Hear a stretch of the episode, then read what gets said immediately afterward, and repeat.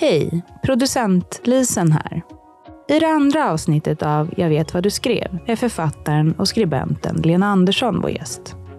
Lena Andersson är en framstående författare och romandebuterade 1999 och vann Augustpriset 2013 för sin roman Egenmäktigt förfarande. Hennes verk utforskar ofta teman som kärlek, relationer och samhälleliga frågor. Utöver sitt författarskap är Andersson känd för sin skarpa och analytiska skrivstil samt sitt engagemang i samhällsfrågor.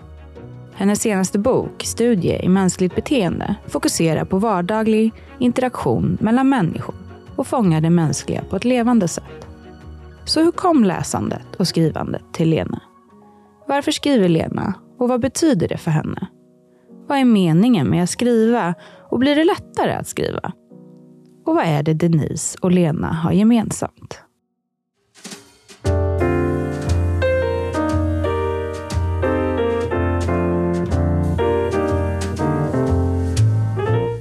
Hej, Lena Andersson. Hejsan, hejsan. Varmt välkommen till Jag vet vad du skrev. Tackar. Hur vill du presentera dig? Jag brukar säga att jag är författare och skribent. Härligt. Ja. Huvudsak författare. Det täcker väl in att man är skribent. Men skribent menar jag att jag också publicerar mig i en dagstidning. När debuterade du? Augusti 1999. Just det, exakt. Och du är född 1970 och jag är född 71 och jag debuterade 2000. Så det är, vi var ganska unga debutanter ändå, ska man väl säga. Ja, alltså då räknades inte det som så ungt. Det har blivit ungt. Ja, det kanske är sant faktiskt. Det, 29 var mellan... Det var ganska normalt tror jag då. Numera, jag noterar att de debuterar senare. Och 80-talet debuterade många vid 20-årsåldern. Det gör ingen längre. Nej, exakt. Jag tänkte också så här, Per Hagman. Ja, Bengt Olsson. Precis. Håkan Östlund. De var ju 19-20 år när de debuterade. Och Ulf Lundell, han kom 76. Hur gammal kan han ha varit då? Ja, jag tror han är född 49. 27. Ja. Ja, alltså då var det runt 25-27 alltså. Ja, det kändes som vi var unga och rebelliska ändå när man var 29. Jo, men det var inte gammalt. Men det var mer ungt nu än det var då. Minns du din första bokmässa? Vet du vad? Jag var faktiskt på bokmässan innan jag debuterade. För jag jobbade på en tidskrift, en medlemstidning för illustratörer. Så jag var där med dem. Och det tror jag var 96 redan. Alltså 3 år innan jag debuterade. Så jag minns min första bokmässa. Men jag minns inte min första bokmässa som författare. Det gör jag faktiskt inte. Jag kommer inte ihåg de där tidigare. Hur mycket jag pratade om min bok då och så. Det var en annan sorts bokmässa då, upplevde jag i alla fall. Nu är det väldigt mycket Ullared. Supergippo. Liksom stökigt. Alltså Ullared fast bara med böcker. Ja. Men fyllt med kulturintresserade människor. Men det är ändå en väldigt stor kommers. Jag upplevde inte att det var det på bokmässan de första åren för mig i alla fall. Nej, alltså... Men det var ju stånd, höll jag på att säga, men det var montrar var det ju med böcker som man sålde. Och det var väl prat i montrarna även då. Och sen var det ju mycket program. Alltså jag minns det som att det var relativt likt. Men sen så, allting på något sätt blir ju mer och mer. Det blir mer av allt hela tiden. Men skrivandet, hur kom det till dig? Det kom till mig genom läsning. Jag hade inga som helst planer på att skriva förrän jag var över 20 år. Men hur såg ditt läsande ut från början? Hur inleddes läsningen? Ja, det började när jag var... Då var jag ju liten. Alltså. Jag började ju läsa serietidningar och sådär när jag var 7-8 år kanske. Och så även barnböcker förstås. Och vad läste du för då? För barnböcker? Ja, dels så läste ju mamma för mig högt och så läste jag ju själv. Jag läste sådana som Maria Gripe, Astrid Lindgren. Älskade Maria Gripes böcker. Elvis framförallt. Elvis-böckerna. Som jag tror att jag fick dem lästa för mig. Jag tror inte jag läste dem själv.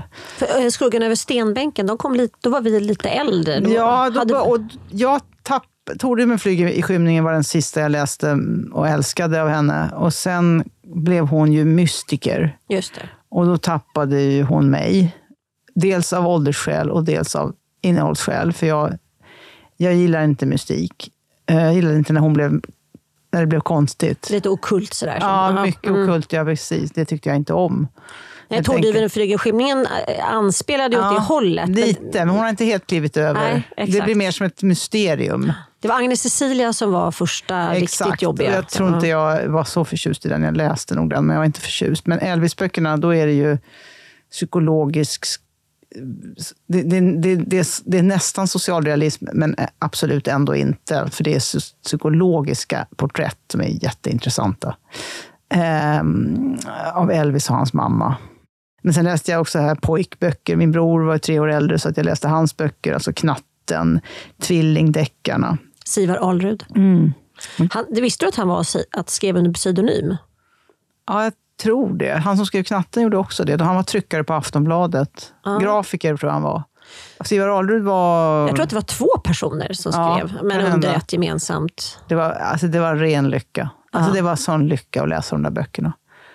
Och så läste jag serietidningar och min bror och jag jämförde, läste samma och pratade om det. Hade vår egen lilla värld där. Och det var Buster och Bamse och Kalle Anka och 91:an och mycket lyckliga minnen av det här har jag alltså. Just läs lycka. Underbart. För sen läste jag väl, fortsatte läsandet inte lika mycket sen, men sen när jag var 18 år då bestämde jag mig för att jag skulle börja läsa systematiskt, verkligen systematiskt läsa. Du hade en läsplan. Världslitteraturen kan man säga. Ja, jag skaffade mig en plan och jag visste inte vad jag skulle läsa riktigt, så jag läste helt enkelt, tänkte då läser jag det som anses vara bäst då, och det måste väl vara klassiker och Nobelpris, tänkte jag. Så jag satte igång systematiskt och började läsa sådana när jag var 18 och så fortsatte jag med det. Och sen så ledde det så småningom fram till en lust att skriva själv eller uttrycka på något sätt mina tankar. Eller det var en väldigt vag tanke då, vad det här skulle vara, varför jag själv skulle skriva. Men den föddes i alla fall av att läsa, det var helt klart. Inte egentligen av att uttrycka mig så mycket, utan mer av att... det är något annat med det för mig. Kliva in i världen. Ja, formulera någonting. Jag ville ägna mig åt att läsa, skriva och tänka. Det var mitt mål. Mitt formulerade mål på något sätt. Jag har ställt frågan till ganska många olika i vårt yrke. Nämligen det här med idrotten. Idrottens fostran. Det låter väldigt torrt och tråkigt. Och som en liksom jumparlektion var i skolan. Men jag tror ju att idrotten har en förlösande effekt på det kreativa psyket. Jag är själv friidrottare, jag gick också på någonting som heter Bosön. Är du friidrottare? Nej, jag är gymnast. Gymnast, okej. Eller är gymnast, det var presens där hörde vi. Jag gör ju inte så mycket gymnastiska övningar längre, men jag tränar fortfarande väldigt mycket. Och väldigt viktigt för mig, en viktig del av mitt liv. Och det vet jag att du också gör. Ja. För du gick ju på skidgymnasiet. Ja, just det. Och innan dess så var jag, innan jag började gymnasiet jag började när jag var 8 år med skidåkning. Och det här är så längdskidåkning då, eller? Ja, absolut bara. Och det inbegrep ju då löpning och terränglöpning alltså, och lite friidrott höll vi på med också. Och sen började jag tävla i cykel också när jag var 12. Alltså långdistans då? Eller? Ja, landsvägscykel. Ja, precis. För jag tänkte mer att downhill var inte riktigt någonting. Nej, det fanns inte då. Det var landsvägscykel. För att min bror gjorde det. Och det var som ett bra komplement till skidåkningen. Så att jag var ju helt inne i det. Idrott var verkligen en stark identitet för mig. Det här låter nästan som en elitsatsning för din del. Ja, men det var det från första dagen. Det var det verkligen. På den nivå jag var då, jag var ju 8, 9, 10 år, då är man ju inte så stor. Men det var ju ändå en väldigt, jag gick ju in för det väldigt seriöst. Så visst, då måste man ha disciplin och man måste träna. Och man lär sig att man måste göra saker fast det inte är roligt. Det är viktigt. Ja, det är det jag menar med. Alltså, som skrivande person så handlar det väldigt mycket om just det. Sittfläsket måste till, vi måste liksom, det finns ingen payoff, det finns ingen, eller folk tror ju det. Ja. Ungefär som de säger, men hur känns det när du står med boken i handen? Det betyder ingenting. Det är jättefint att jag gjort det här, men jag måste jobba vidare. Ja, precis. Och det där tror jag är svårt för många att relatera till, men det är ju precis samma med idrott. Ja, det är en färskvara. Ja, precis. Och det är mycket som, när de tävlar så ser man inte all träning som har gjorts. Och när boken kommer så ser man inte skrivandet. Det är väldigt likt. Jag trodde att när jag började skriva och började så här, liksom vara författare då, om vi säger så tänkte jag att nu går jag in i en helt annan värld. Det här är kulturen, den är något annat. Men det är ganska likt. Det man måste träna varje dag. Alltså sätta sig där. Det är jobbigt. Det är dåligt tills det inte är dåligt längre. Alltså man måste skriva sig fram till att det inte är en... Till att det inte är uselt. Ja, till att det inte är en usel text. Ja, för texten är inte bra från början. Den är absolut inte något att läsa i alla fall. Och sen måste man jobba sig fram till det som sen blir en bok. Så att det är därför det är så... det är ju oerhört oglamoröst att sitta och skriva. Ja, och det är samma sak som just med fysisk träning. Så många som säger, men jag har ingen inspiration, jag har hållit på med det här så mycket, men jag kan gärna göra samma sak varje dag för resten av mitt liv. Det är inte ett problem. Och det tror jag man får med sig med idrotten, vilket är en väldigt bra grund för skrivandet. Att det är oväsentligt. Och jag vet att, jag hörde på dig, du satte verkligen fingret på det i en intervju. Varför du skriver. Och då svarade du att det var för att fylla ditt liv med mening. Mm. Och det låter så självklart, men jag har försökt svara på den frågan också. Det är väl oväsentligt varför jag gör det här. Jag bara gör det. Mm. Men din mening, är det liksom, känner du att du fyller ditt liv med mening när du skriver?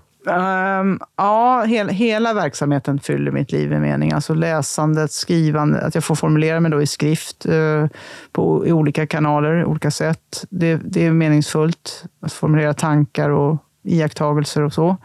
Att det ingår att man får läsa mycket och att detta då, man kan försörja sig på det.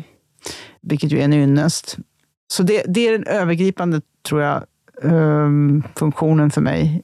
Det är nog att fylla sitt liv med mening. Men sen häromdagen kom jag nog på ett mer preciserat svar på frågan varför jag skriver. Som jag aldrig har sagt, aldrig kommit på förut riktigt. Och det var jag sliter nu med då någonting som kanske blir något någon gång. Jag sitter och skriver då på förmiddagarna. Och det går jättedåligt, det går tungt, det blir inget bra. Och samtidigt är det som gör att jag imorgon, lite till bara, imorgon ska jag se om det händer något här, att det lossnar. Alltså jag tror att jag skriver för att det är en sån otroligt fascinerande fråga. Hur berättar man någonting i skrift? Mm. Hur ska man på bästa sätt berätta det man ska berätta i skrift? Det finns hur många möjligheter som helst. Alltså allt kan skrivas på många olika sätt. Och man måste välja ett. Och vilket är det sättet som ska väljas för varje då berättelse? Hur ska man börja? Hur ska man få fram det här man vill säga? Vad är det man vill säga? Alla dessa val som måste göras. Det är oändligt fascinerande och frustrerande. Lite som rymden känns det som. Nej, men det är helt omöjligt. Ja, jag håller med, det är fantastiskt. Det här är ju det du... Ja. Och det är lika svårt varje gång, det blir aldrig lättare. Nej. Man sitter med textmassorna som kan kännas som rasmassor. Och det måste bringas reda i det där. Och först ska man få fram något och sen ska man göra det till någonting som ska bli bra läsning för en läsare som aldrig har sett vilka alternativ som fanns och som man valde bort. Det ska vara spänstigt och det ska vara levande och det ska förklara sig självt varför det finns, varför den här texten finns, varför boken behövs. Och det så ska det helst verka när boken är klar eller artikeln eller vad det nu man skriver. Som att det här kan inte berättas på något annat sätt. Det här måste finnas i världen. Den starka övertygelsen. Den måste gå in i texten så att det märks. Och det tror jag är skälet. det mer hantverksmässiga skälet, att lösa det problemet varje gång. Det är faktiskt väldigt fascinerande. Aktiv problemlösning. Ja, det är verkligen problemlösning. Hur berättar man? Och vilken berättelse är det passar bäst till det man vill säga? Alltså vilken form passar bäst? Exakt. Hur många timmar per dag skriver du? Det är ganska olika. Jag skriver alltid på förmiddagarna. Alltså den tiden är min avsatta tid. Och i början av ett arbete, sen börja på en ny bok säger vi, då är det kortare tid. För att det vita pappret är ju... Ja, då får jag tvinga mig. För att det vita pappret är väldigt plågsamt. Oavsett om det är en dator eller... Hur kan du förklara att det är plågsamt? Ja, men det finns ingenting där. Alltså, då måste det fyllas med... Det finns ju inget att redigera, finns ingenting att jobba vidare med. Då måste det är en grov... Det är bara en grov skiss från början. Så att det kommer inte vara någon njutbart. Man kommer inte känna att det lever direkt. Utan då är det bara att någonting ska ut ur mig. Och då ska det ner där på pappret. Och det ska ju fyllas en hel volym. Ska det ju bli någon slags en volym, en form. Och det tar ju sin lilla tid innan man har... jag vet ju inte då exakt vart jag ska. Jag gör ju väldigt lite förarbete. Så jag planerar ju inte hur boken ska se ut. Eller gör inga post-it-lappar, inga kurvor eller någonting innan. Utan jag skriver mig ju fram till allting. Så då skriver jag kortare tid. När jag börjar bli klar med en bok... På slutet, alltså när det är mer ren redigering, alltså när man ska putsa fram resultatet, då kan jag sitta mycket fler timmar. Då kan det vara uppemot 6 timmar. Vissa krönikor kan jag sitta 8 timmar med i rad, men det är ovanligt. Det vanliga är väl 4 kanske. 3-4. Skulle du säga att skriva kröniker, text i tidning kontra bok är det samma sorts skrivande för dig? Så arbetar du med samma muskler på något vis? Eller är det olika? Ja, inte riktigt samma. Det är jag ser det som väldigt olika skrivande. Det ena, när det gäller skönlitteraturen, så är det ju mer... Alltså då handlar det väldigt mycket om rytm i språket. Att få läsningen är väldigt viktig. Alltså hur den känns. Att man inte blir uttråkad, att man... Det finns något njutningselement i det. Medan krönikorna är ett innehåll som ska förmedlas på bästa möjliga sätt. Det ska vara intellektuellt hederligt. Jag ska försöka få fram vad jag menar. Och då menar jag ofta någonting. Det är inte bara så att jag vill inte bara iaktta någonting. Skönlitteratur kan ju också handla om att man bara betraktar vissa saker. Alltså det kan ju vara väldigt lätt. Mycket mer lättläst. Och det är ett annat skrivande. Och där, när man skriver om människor som gör saker, de kanske tar bussen eller åker ut till landet. Eller sådana meningar skriver jag ju aldrig i en krönika. Nej. Alltså det är inte gestaltat. Ja, jag kan slänga in det där ibland faktiskt. Och det är folk väldigt glada när jag gör det. Och så, ja. Det känns som en liten novell. Men ja, det är mest, jag tror för min man kan ju det. Ja, men det kan bli... Det kan lätt bli lite larvigt. Liksom. Mina krönikor har jag ju på sätt bestämt mig för en viss... De är också på en ledarsida. Så att de är ju, det är lite bättre att hålla sig undan gestaltandet. Ja, jag gör det i undantagsfall och så. Men om det ska vara mer utredande, att jag ska utreda något problem, gå in i någon diskussion eller sådär, det är något helt annat. Ja, du lutar ju inte åt kåseriet som jag gör på ett annat sätt. Nej, jag kan inte skriva det där. Nej, det förstår jag. Det går inte. Mm-hmm. Men i övrigt är skrivandet samma, att jag skriver en stor mängd text som jag får ur mig bara första dagen och sen bearbetar jag det. Så på det sättet är det likt. Att jag kan inte planera innan. Jag skriver mycket på association och intuition. Och sen tar det här mer systematiska över. Och då är det intressant att säga association. Hur jobbar du då? Kan du öva upp? Har du lyckats få igång dig själv genom associationslekar i huvudet på något vis? Så man kan... Jag tar tag i något som dyker upp bara. Mm. Jag sitter där ibland när jag ska skriva en krönika, låt säga. Så sitter jag där och känner att jag har ingenting att meddela världen just nu. Absolut ingenting. Men jag måste, för jag har en deadline. Och då är det svåra då är att skriva en text som sen ser ut som att den här behövde absolut sägas. Mm. Övertygelsen igen. Och den känslan skriver jag mig fram till då. Mm. Så småningom att jag känner att nej, men det här behöver verkligen sägas. Så att jag lämnar inte texten och tänker det här kunde man ha och mista. Utan jag tror alltid på det när jag lämnar in. Mm. Annars går det inte. Men när jag sitter där med vita pappret, då kan det vara så här, jag har ingenting jag vill meddela någon. Men då liksom blickar jag inåt så här i mig själv och tänker, är det något jag just nu tänker på? Är det något jag är intresserad av? Har jag läst något i tidningen i morse? Finns det någon? Det finns ju alltid något man går och irriterar sig på eller tänker på eller funderar över. Så jag rycker väl tag i någon av de där trådarna som kommer farande. Jag tänker att det är just den tankebanan som vad jag kallar för associationslek, för det är mitt enda sätt att lära mig minnas saker. Mm. Jag har dåligt arbetsminne, så då måste jag som dra igång hjärnan med associationslek, och det där har jag tror jag nyttjat sen i skrivandet att jag känner igen mig väldigt mycket i att det är så de där fragmenten. Ja, det är som att rycka tag i en tråd som leder till ett garnnystan eller någonting. Exakt. Så nystar man upp garnnyst och hittar, men titta, här var ju ett nystan. Men du säger att du gör väldigt lite förberedelser och du planerar inte innan. Men gör du research? Gör du i sådana fall det under vägen eller hur struntar du i det? Ja, jag gör inte research utan jag... Om vi tar romanerna, eller böckerna då. Så jag skriver nästan alltid om sånt jag redan kan. Som jag har gjort en slags livsresearch på. Jag har levt... och kan det av det skälet. Och sen om jag behöver göra research för enstaka delar, då gör jag det nästan efteråt faktiskt. Helst. Jag tänker just nu på Koryfeerna till exempel. Den var ju en research som jag hade gjort genom att studera det där av intresse. Ja. Det är inte så att jag tänker så här, jag kanske ska skriva om det där, nu ska jag göra research. Utan det är mer att jag håller på med det där och tänker, det här börjar bli värt att skriva en bok om. Så researchen har gjorts utan avseende på en bok. Och det är då jag sätter mig igång och skriver när jag redan har något införlivat i mig själv. Mm.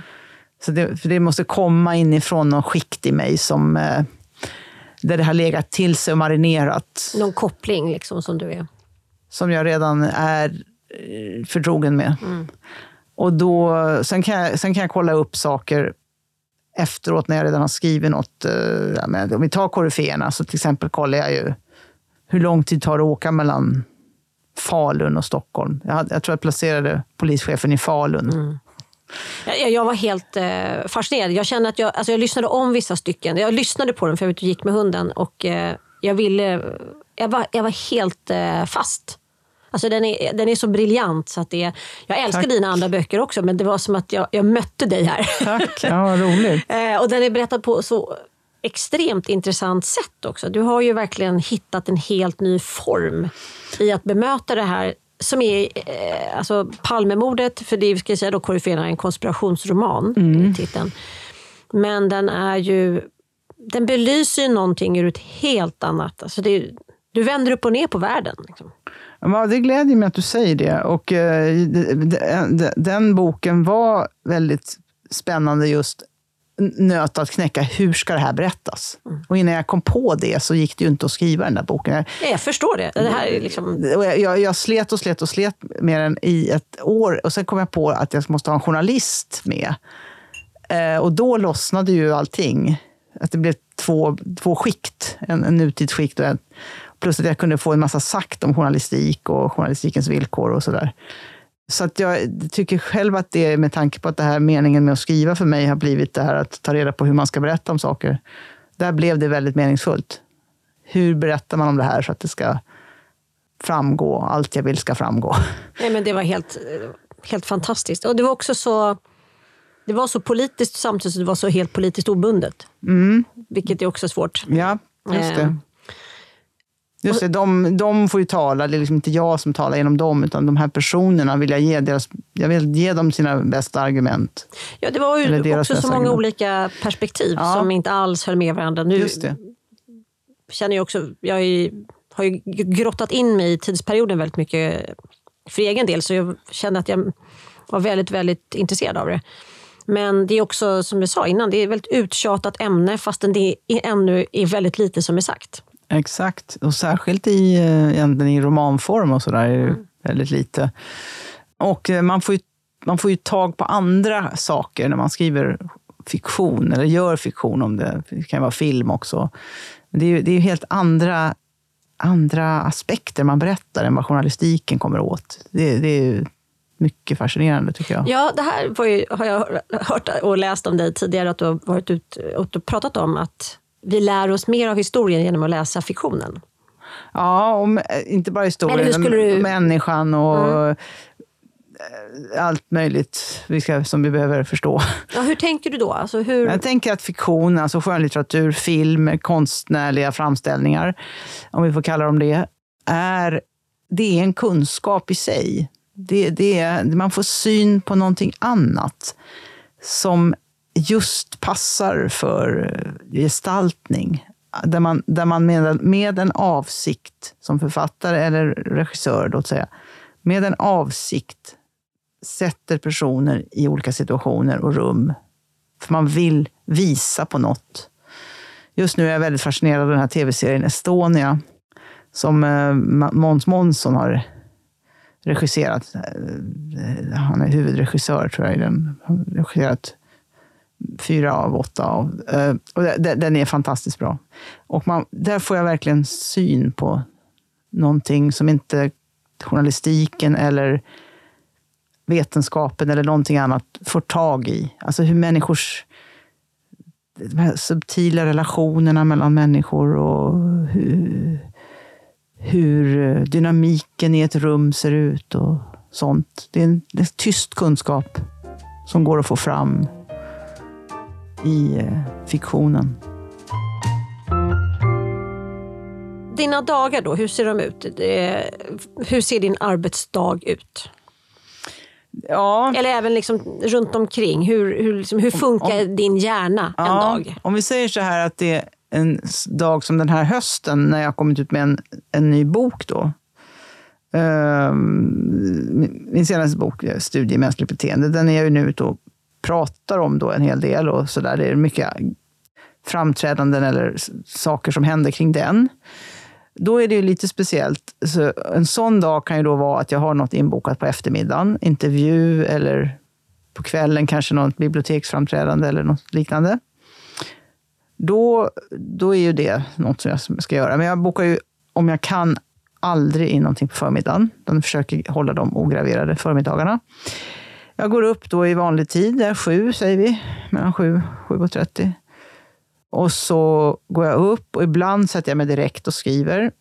För det mesta inte. För det mesta läser jag tidningen först och äter frukost. Alltså jag jäktar inte så, utan jag läser tidningen. För det är en del av min omvärldsbevakning. I den ingår att läsa tidningen. Läser du båda morgontidningarna? Just nu läser jag bara Svenska Dagbladet, men för det mesta har jag läst DN och Svenskan. Och det kommer jag nog återgå till så småningom. Ibland måste jag ha lite mindre nyhetskonsumtion. Så där. Då tar jag bara, jag måste ju läsa den tidning jag skriver i. Den måste jag ju ha hemma. Så den behöver jag ju faktiskt ha där. Jag har faktiskt inte det. Jag skriver ju helgbilagan i Svenskan, men jag har inte Svenskan. Alltså, du har inte det? Nej, men jag måste börja också. Borde ha. Jag borde ha. Ja. Och sen satt jag mig då vid mitt skrivbord och svarar väl på mejl och sånt där som har kommit till att börja med, så att det är avklarat. Du rensar bort det? Liksom. Ja, det är avklarat. Mm.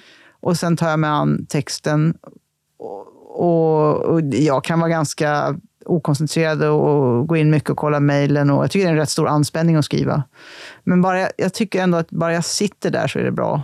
Och jag försöker inte straffa mig själv för att tycka att idag jag skriver för dåligt eller idag det blev för kort tid, utan jag tänker istället att men jag satt där. Någonting blev det. Och sitter man bara där. Har du blivit bättre på att vara snäll mot dig själv? Eller har det överhuvudtaget förändrats? Nej, men det är nog samma. Överhuvudtaget tror jag att jag skriver egentligen mycket mer nu än jag har gjort förr, om vi säger för 15 år sedan. Jag tror det var lite mer fladdrigt då faktiskt. Om jag minns rätt. Det tog i alla fall längre tid mellan böckerna. Ja, så skriver jag väl då fram till lunch, säger vi, och så äter jag lunch och sen är det oftast något som ska göras sen. Så tänker jag ibland så här, jag ska skriva lite efter lunch, men ja. Krönikor brukar jag fortsätta med för jag måste, för det måste bli klart. Men när det är, nej, jag brukar vara klar då. Och så åker jag iväg på det jag ska göra, och så kanske jag före middagen brukar jag göra något litet motionspass. Cykla eller lite styrketräning eller någonting, så att jag får röra på mig också. Går du iväg då på? Nej, jag har ett litet gym hemma. Jaha, i lägenheten? Mm. Ja, eller ett rum som är avsatt. Ja. Det var det första jag inredde faktiskt, för att jag alltid längtat efter att slippa gå till gymmet. Mm. Jag har det hemma. Så jag behöver ibland vissa dagar inte gå utanför dörren. Där har jag en cykel och hantlar och ett gåband och sånt där. En spinningcykel. Ja, men och sen så läser jag ju också. Alltså, egentligen ska nog eftermiddagarna vara avsatta till läsning. Det är sällan det funkar så, men... Och då har du en strukturerad läsning, som en plan du följer? Ja, jag har alltid böcker som jag förkovrar mig med eller som jag ska studera på något sätt. Och det kan vara... Jag läser en hel del politisk filosofi. Och det är svåra böcker, så det kan ta 10 minuter att läsa en sida ibland. För om jag ska förstå vad det står. Så. Och sen läser jag väl någon roman också alltid. Och så jag alternerar mellan de böckerna. Och sen så ska man ju laga middag. Och så ser jag på nyheterna på kvällen. Och så kanske jag läser lite till. Men om jag inte går iväg på något, då är det ungefär samma. Förutom att jag då är det eftermiddagen mer läsning. Mer läsning då blir det ju. Så det som blir lidande blir nog läsningen mest när jag... Du har andra jippon för dig. När jag har annat för mig. Alltså skrivandet blir aningen mindre koncentrerat. Men jag försöker ändå hålla det alltid igång. Hur sover du? Alltså jag tänker så... Jag tänker hur... För det är väldigt olika beroende på den kreativa processen. Hur hjärnan kan eller inte kan koppla av. Ja, det bästa tycker jag är när man är så trött som man bara somnar. Det är en underbar känsla. Den tycker jag varierar hur ofta den infaller. Men det är det bästa. När man får kämpa för att hålla ögonen öppna när man läser de där sista sidorna i boken eller ser någon tv-serie eller vad man nu gör innan man somnar. Men om man är lite uppjagad av någonting eller irriterad eller hjärnan är igång. Man har sett något upprörande kanske på tv eller vad det nu kan vara. Då är det svårare att somna. Men... helst skulle jag somna 11. Det är ändå rätt sent.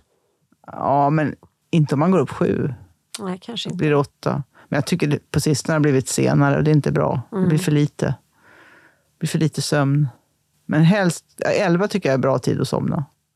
Kan du sova olika bra eller dåligt beroende på var i din process du är i skrivandet? Jag tänker just med romanerna nu. Generellt så är jag ju... betydligt mer harmonisk när jag har kommit en bit i en bok och känner att det här kommer att bli en bok. Den här känslan som jag är i nu, att det här kommer aldrig bli någonting. Jag kommer aldrig mer kunna skriva någonting. För det känner jag varje gång. Den är ju inte särskilt trevlig. Den är inte rolig att vara i. Var kommer den ifrån? Alltså, nej, men det är att det inte är bra. Allt du skriver är ju bra. Det är inte det i början i alla fall. Nej, men... Det är just att det är de här ordmassorna som ska sen bli någonting annat. Men måste man igenom den där marelden? Liksom? Varje gång. Ja. Och då är det osäkert. Och då, det är inte trevligt. För det är disharmoni i det. Men det är också äggande. Den här disharmonin äggar mig att fortsätta. Det blir ju ett adrenalinpåslag. Ja, eftersom jag har också den här tanken att det intressanta är problemlösningen. Hur ska jag berätta det här? Mm. Och så kämpar jag med att komma på det och få fram det. Och jag menar, jag kan ju ha pröva. Alltså det är inte så att jag inte... Det finns ju massa olika förslag vad man kan göra. Det vet vi ju. Men jag måste hitta det som jag verkligen vill använda. Det som är rätt. Och det är det som är... Hur blir det när människor föreslår för dig vad du ska komma med för lösning? Vad du ska ta för lösning eller... användare av? Ja, det händer väldigt sällan. För jag pratar ganska lite om det här med folk. Ja, men om någon säger något intressant så tar jag till med det. Men det är väldigt svårt för andra att gå in i, veta vad det är frågan om. Så det... Jag överhuvudtaget låter andra läsa väldigt sent processen. väldigt sent. I stort sett klart då. Är du någon gång nervös inför bemötandet? Eller inte bemötandet, mottagandet? Ja, jo, men det tycker jag ju alltid är obehagligt på något sätt. Det är ju aldrig en angenäm upplevelse. Särskilt eftersom mottagandet, det är ju inte så att säga, det är inte rättvisa domar som kommer. Utan de är ju, jag menar, det är ju folk som ogillar den och det är folk som har, som passar på att säga saker och som, och sen kan det ju vara att det är ju lika obehagligt också om någon inte har sådana skäl så tycker jag att det är mindre bra. Det är ju inte trevligt heller. Men man kan ibland se att det är någon som faktiskt... Att det finns nästan en personlig agenda. Ja, det är ju ganska tydligt. Och det där är ju aldrig roligt att möta. Så det får man ju bara stå ut med. Det är ju bara att stålsätta sig helt enkelt. Men det måste ju göras. Ja, jag tänker också... Återigen om man kopplingar till idrotten, vilket kan låta banalt. Men jag tänker just i skidlandslaget till exempel. De får ju ta rätt mycket hårda ord- när de har misslyckats i ett lopp eller något absolut, sånt där. Ja. Och de är ju inte alltid rustade för det. De har ju precis genomgått en liksom, otrolig fysisk utmattning. Ja. Och gjort sitt absolut bästa. Och så ska man ändå bli utskälld. Mm. Och få den här fantastiska frågan, hur känns det? Mm, just det. Jag tycker att det är konstigt att de inte liksom bryter ihop och blir förbannade oftare än vad de blir. Mm. Men jag menar, det är lite den känslan vi står inför också, även om kanske inte riktigt... Vi får ju aldrig frågan, hur känns det? Nej, alltså vi får ju, alltså kulturvärlden är ju den, jag skulle säga, den är väl den elakaste av världar. Det tror jag man kan säga. Den är ju grym. Det är mycket intern politik också. Ja, det är väldigt mycket annat än det som man, som det ska vara. Och som är dolt. Och som, eftersom det är en värld där man mäter och väger och värderar oavbrutet. Men ingen vet riktigt vad det är vi mäter. Det finns ingen klocka någonstans som man kan ta tid. Eller ändå tas det tid. Det öppnar ju för det här enorma godtycket som, alltså, och som blir lätt till elakheter och... nålstick och sånt där. Men har du ens fått dåliga recensioner? Ja, oja, många gånger. Jag måste erkänna, jag har aldrig sett att du har fått en dålig recension. Jag tycker alltid att du har varit uppburen. Så. Jaha. Alltså, det är klart att när man har gjort något själv så ser man lite andra saker i recensionerna. Ja, såklart. Man ser, som du vet, man absolut. Ser ju bara den där meningen som hon skrev där när allting annat var. Om de berömmer kanske lite först och sen kommer det något. Du är jättesnygg men du har fula öron. Ja. Då vet man vad man hör. Mm. Ja men verkligen.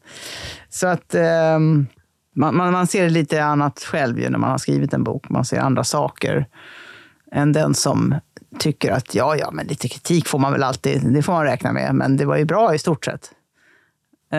Nej det når ju inte fram. Nej precis. Så det är lite olika. Men jag har även fått absolut dålig kritik. Många gånger. Läser du alla recensioner du får? Nej, inte alla. Men förvånansvärt många läser jag. Jag tänker så här, nu ska jag stund till att läsa recensioner. Men sen så... jag tror alla har tänkt det någon gång. Men så är man så jävla nyfiken. Men ja, och det blir lite handikappande och inte alls ha en aning om hur det här boken tas emot. För man träffar ju läsare och sådär. Men det blir lite konstigt att inte ha en aning om hur det mottas i den del av offentligheten som är satt att motta böcker. Så man behöver nog veta lite om det, tänker jag. Och sen så när man väl börjar så... Första är ju värst, första recensionen som kommer. Så när man väl börjar så kan man lika gärna svepa igenom det, tycker jag. Mm. Men de som jag börjar inte prenumerera på en tidning för att se vad de skrivit. Men kanske från förlaget kan man ju få eller sådär. Och ibland jag kollar väl rubriken och så. Jag såg någon som skrev om min senaste bok att rubriken var tråkig som en hemläxa på fredagen. Så, tråkig som en hemläxa över helgen. Den tänkte jag, nej. Jag läser inte den. Nej, skiter i att prenumerera på den tidningen. Ja. Ja, men jag fick en bra bild tror jag av recensionen. Mm. Har du någon bok som har varit svårare att skriva än någon annan? Alla är svåra. Men jag tycker Koryfeerna var svår. Just att hitta sättet den skulle berättas. Mm. Det var svårt. Och också hur mycket ska jag påstå om det här mordet och vad är egentligen poängen med det här. Men jag tycker nog att ingen bok har egentligen varit lätt att skriva. Nej, det tycker jag inte. Studie i mänskligt beteende här, den senaste. Det är den som har gått fortast av alla böcker jag skrivit. Och det beror delvis på att det är kortare berättelser så att man inte... Det behöver, det är ett annat svung. Ja, det. Ja. Man behöver inte ha den här övergripande då. Att det måste hänga ihop övergripande. Utan den är flätad i de här berättelserna. Men det var nog också att berättelserna kom till mig därför att de har funnits i mig väldigt länge, de här historierna på något sätt. Men även den var ju då under en period att hur ska jag få fason på det här? Det var dubbelt så långt och men då jag har ju alltid jag stryker. Mm. Alltså, om jag ska få ordning på en text så stryker jag. Det är mitt vapen. Ja, men är du inte rädd att stryka för mycket? Jo, det gör jag också. Mm. Och då känner jag det. Nej, men nu är det för anemiskt här. Nu sätter jag tillbaks lite. Det känner jag direkt när jag stryker för mycket. Men jag njuter av att stryka. Men kan du hitta tillbaks till gammalt dokument då? Eller liksom? Ja, då sparar jag allting. Så att du kan. Jag stryker ju aldrig någonting som jag inte är säker på att det ska. Nej. Utan då har jag ju sparat det. Och sen så märker jag att nej, men här fattas det någonting. Och då sätter jag tillbaks det. Mm. Skriver dit. Men det är den där processen mellan stryka och lägga till, det är den som är själva formandet. Men det är ju väldigt uppfriskande att stryka. Ja, det är underbart. Det blir väldigt rent, nystädat hem. Ja, verkligen. Det är så bra. Och att upptäcka så här att här har jag 5 meningar, det räcker 2. Mm. Det är härligt. Nu känner jag din förläggare, Jonas, som jag också har jobbat med. Väldigt förtjusande person. Hur mycket bollar ni med varandra? Är han involverad i din... Jonas Axelsson, ja. Precis. På Polaris. Mm. Alltså jag visar som sagt ganska sent för honom. När jag börjar känna att det här kan bli någonting. Det här kommer att bli någonting. Och så, ja, då kan han ha lite synpunkter sådär och så beaktar jag dem och ser om de stämmer med mina. Men jag är alltid väldigt intresserad om någon i det skedet säger någonting som jag tycker att det där är viktigt. Att om någon säger, här tappar jag tråden eller här tappar jag intresset, då tittar jag noga på det. Ja, just tappa intresset kan jag förstå. Ja. Det känns ju hårt. Liksom. Ja, det är ju verkligen. Men det är en viktig... Mm. Jag intervjuade en tecknare en gång när jag var redaktör för en tidning som hette Tecknaren. Och då jag frågade ofta då... Jag gjorde den här typen av intervjuer för just hur de kom fram till det de gjorde. Hur de gjorde helt enkelt när de tecknade. Hur vet du att du är klart, brukar jag fråga. Hur vet du att du är klar? Att du inte behöver jobba mer med teckningen. Och någon sa så här, känner man minsta obehag då är det något som inte är. Och det där tog jag till mig och jag försöker ta bort alla känslor av obehag. Då är jag inte klar om jag känner minsta osäkerhet. Men sen kan man ju lura sig själv. En roman är lång. Det är många sidor, det är många passager, det är många rader. Mm. Så man kan få ju vara vaksam på att man lurar sig själv och tänker nej men jo men det där funkar nog. Att man har inte lyssnat på den där rösten. Skriver du varje dag i veckan? Alltså periodvis har jag gjort det eller haft det som ambition och då blir det så här att om det ändå inte blir varje dag så tänker jag usch nu har jag missat en skrivdag. Det där tycker jag inte är riktigt bra. Utan jag har försökt inrätta 5-dagars vecka. För att jag tror att jag jobbar mer intensivt de där 5 dagarna. Om jag vet att det blir en paus sen. 5 är nog, det är ett bra mått, 5. Mm. Och leva ett ganska vanligt liv är också bra. Jag skriver till exempel aldrig på nätterna eller när det är mörkt och sådär. För det tycker jag är ångestskapande. Så att om vi säger att jag ändå har som ambition 5-dagars vecka. Sen har jag, eftersom jag skriver krönikor och håller på med dem ganska länge- flera dagar, så blir det ju väldigt mycket startsträcka för mig hela tiden. Så jag måste återgå med en startsträcka till min bok. Och då kan det vara svårt att hålla den här 5-dagarsveckan, för då kanske jag börjar på nytt på en fredag med den, och då vill jag inte vänta till måndag. Så kanske jag ändå tycker så här, nu jobbar jag över helgen för att få komma igång med det här igen. Hur lång brukar startsträckan vara för dig när du går tillbaka? Ja, den är mer mental. Alltså, ja, jag förstår det. Men låt säga att den är ett pass då, ett skrivpass. Mm. Att jag liksom famlar lite, vad är jag nu någonstans? Och hur gör du då? För går du tillbaka och läser igenom från början? Nej, jag bara kastar mig in någonstans. Ja. Bara kastar mig in. Skriver du alltid kronologiskt? Aldrig. Alltså, från början skriver jag bara... Det är nästan som en sorts anteckningar, jag skulle kunna kalla det. För de kan sen flyttas om. Och jag skriver inte kronologiskt. Jag rumsterar om sen. Så jag kommer på någon bra början eller något bra slut. Eller. Jag vet till exempel när jag satt och skrev Koryfeerna, så kom jag på slutet. Det minns jag som en glädje. Det var i januari när jag hade suttit flera veckor. Verkligen över jul där satt jag mycket. Och hade inga krönikor. Och så bara plötsligt kom jag på ett slut. Nu, det här var bra. Och då kände du att det var ändå eufori. Ja, det var en sorts eufori. Ja. Det satte liksom. Men det är väl det, just det. Att det är väldigt få tillfällen när man får de där stunderna. Men då minns man dem ändå. Ja, det gör man. Och jag tycker de bara uppträder på slutet av en bokprocess. Bara den har nog aldrig uppstått i början någon gång, tror jag. Nej, det går inte. Och det är därför det är så hemskt. Därför att man är ju som allra bäst på slutet av förra boken. Ja, för då är den färdig. Då är den så bra som den kan bli. Sen ska man börja på något nytt, och då är man som sämst. Ja, och det där tänker jag, för jag har ju försökt att börja med en ny bok precis när jag håller på i slutet, när jag är så där extremt bra, när man är som mest vältränad. Liksom. Ja, då är man som mest vältränad, ja. Mm. Man kör liksom intervallerna upp i mördarbacken i Liljanskogen. Exakt. Men det går inte heller, det spelar ingen roll. Det är liksom, för man är inte vältränad för nästa bok. Exakt. Då är det ju nya muskler. Jag vet. Så att då är man som sämst när man just var som bäst. Och det är psykologiskt väldigt tärande. Psykiskt tärande. Ja, det är faktiskt förjävligt. Ja. Och det går inte att komma runt. Det går inte att komma runt. Det går inte. För, varje gång ska det göras.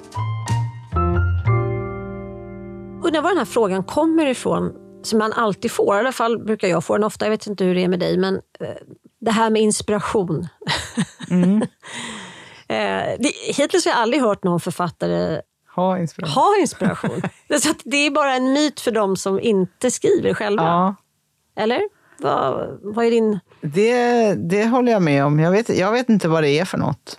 Jag kan ibland komma på en tanke som jag går och skriver ner. Särskilt om jag är djupt inne i en ny... Ja, det kan vara en artikel eller en bok. Man kan säga så här, i början är det stendött för mig. Jag kommer inte på någonting. Det är bara när jag sitter ner och ska på morgonen och skriver, eller förmiddagarna. Men sen när det börjar leva, då kommer jag på saker.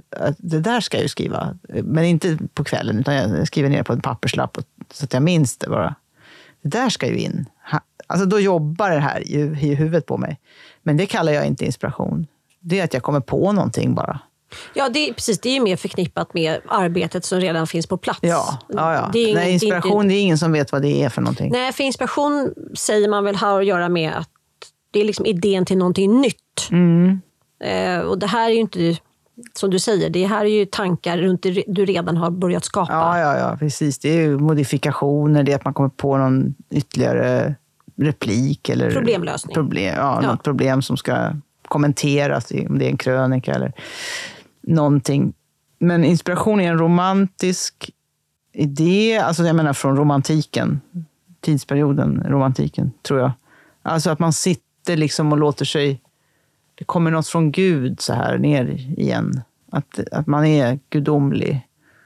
Och så och så kommer det något som är utomjordiskt, alltså man förstår inte vad det kommer ifrån. Det kommer från den tanken att vi förstår inte var det här kommer ifrån. Nej.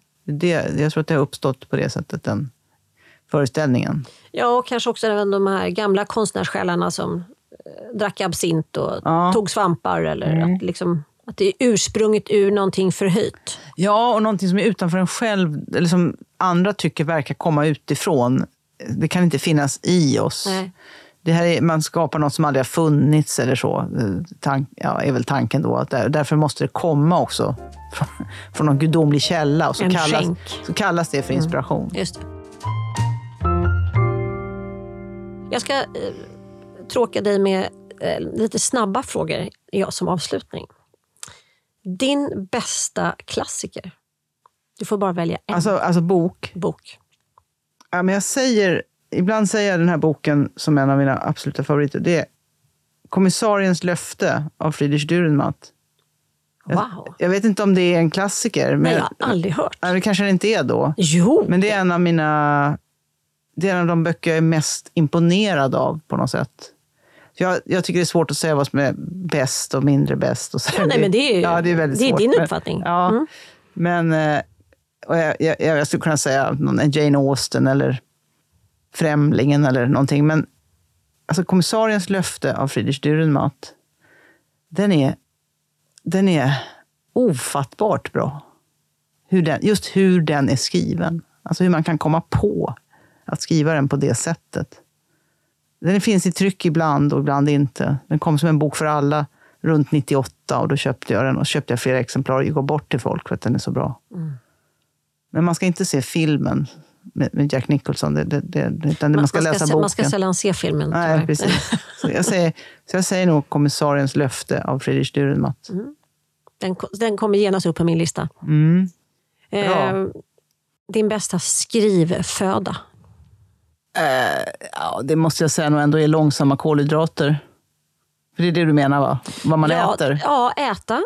Det kan ju vara flytande föda också. Ja, alltså, jag har prövat några enstaka gånger att inte äta frukost. Sådär som har varit populärt. Mm. Fasta och periodisk sånt där. Fasta. Ja, fruktansvärt. Och det är verkligen så tydligt att jag vet att de säger, om jag säger det här, att ja, men det är bara en träningssak. Nej, det tror inte jag. Alltså, jag måste ha energi i hjärnan på morgonen när jag ska skriva på förmiddagen. Man kan göra allt annat, möjligt annat, men det här är precisionsarbete. Och jag märker så tydligt att hjärnan går på kolhydrater så att den måste åtminstone ha någon energi på morgonen. Vilken sort kanske man kan låta vara osagt, men den kan inte vara utan energi efter nattfastan. För då kan man bara tänka korta tankar. Och med korta tankar kan man göra väldigt mycket annat, men inte skriva. De måste kunna vara långa och ihållande och hållas kvar. Och då behövs det nog lite långsamma kolhydrater. Ja, intressant. Och då snabbfrågan är också, musik eller inte vid skrivandet? Gärna. Mm. Skrivbord eller soffa? Skrivbord. Byter du aldrig skrivställning? Nej, bara om jag är sjuk. Mm. Då kanske jag ligger och skriver. Men, och det var faktiskt en fråga som jag hade tänkt skriva också. Kan du skriva när du är sjuk? Ja, jag måste ibland. Mm. Jag har skrivit hela krönikor sjuk. Men bokform kan man ju kanske oftast pusha lite, eller? Om man måste så kan man ju faktiskt det. Men en deadline är en deadline. Mm. Så då har jag legat i soffor och skrivit för att jag har feber. Ja, och då kan man inte sitta. Alltså man orkar inte sitta. Då lägger jag mig. Det har nog hänt. Det kanske skriver skriver på en roman också på det sättet. Men man måste inte pressa sig på det sättet. Nej, och du har inte ryggproblem. För det har ju många författare. Jo, jag har ryggproblem. Men det är konstigt nog har jag ryggproblem som inte gör så ont att sitta. Det är väldigt märkligt. Det är väldigt ovanligt. Jag har ont jämt, men inte när jag sitter. Mm, bra. Det sägs att det är 500 gånger högre belastning att sitta än att springa för ryggen. Ja, det är otroligt. Mm. Då verkar det som att du har en rätt stark rygg trots allt. Ja, kanske. Så frågade jag dig förut, men frukostläsning. Vad läser du helst till frukost? Jag ska säga så här, helst, om vi har en idealvärld och en mindre idealvärld, eller en riktig värld, helst skulle jag läsa något annat än tidningen. För att jag blir upprörd av som står i tidningen, alltid. Jag blir irriterad och det retar mig och sådär. Men så ibland läser jag en bok vid frukost. Då mår jag bäst. Och så bestämmer jag för nu ska jag göra så här. Så ska jag läsa tidningen först till lunch. Men sen så håller jag inte det. Så i den ideala världen så ska jag läsa en bok vid frukost. Så jag inte påverkas av negativa saker. och vad som har hänt igår och vad, hur någon skriver om något. Någon åsikt man inte gillar eller någonting. Men ändå så gör jag inte det, utan det är bara i perioder som jag lyckas hålla det där att jag ska läsa en bok till frukost. Jag ska läsa i en bok som jag är intresserad av, som jag håller på med. Utan det blir ändå att jag läser tidningen. Det är som att man tror att man missar någonting också, tänker jag, när man liksom hör tidningen i brevinkastet och sen så... Ja, men jag håller med. Det är väldigt lätt att bli påverkad och det är väldigt lätt att gå upp i känslan. Absolut, och det är alldeles för lätt. Och jag vet inte om det är att jag kanske är att jag är rädd att missa något, men jag menar, jag kan ju ta det till lunch och det blir inte missa. Utan det är nog snarare att det är enkelt, det är bekvämt. Den ligger där och det är lite som smågodis man ska... Man är nyfiken. Ja, man är lite också. Nyfiken. Uh-huh. Jag är lite nyfiken, ja. Vad står det idag? Mm. Det är bra för tidningen att de lyckas fortfarande skapa nyfikenhet. Det måste man ju säga. Man hoppas att det ska stå något intressant där och det gör det faktiskt ibland. Och då kan jag försjunka i en artikel i länge. Så då blir jag försenad till skrivbordet. Om det är någon bra. Vad intresserar dig mest att läsa i tidningsform? I dagstidningarna så är det är nog intressanta texter om tankar eller böcker. Eller, alltså, någon har läst en bok och skrivit någon intressant recension eller en intressant ledarartikel. Alltså där någon har ansträngt sig och noggrant gått igenom något ämne. Det är inte nyheter och sånt. Det skummar jag ganska mycket. Det är mer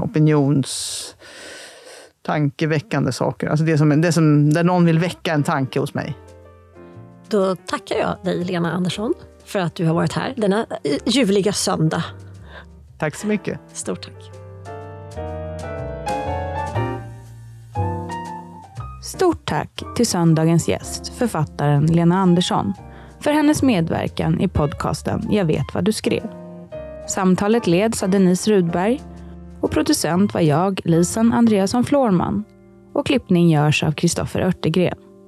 Det är vi som gör Jag vet vad du skrev och är en produktion av Ullared Sound. Glöm inte att prenumerera på podcasten så missar du inte när ett nytt avsnitt finns tillgängligt.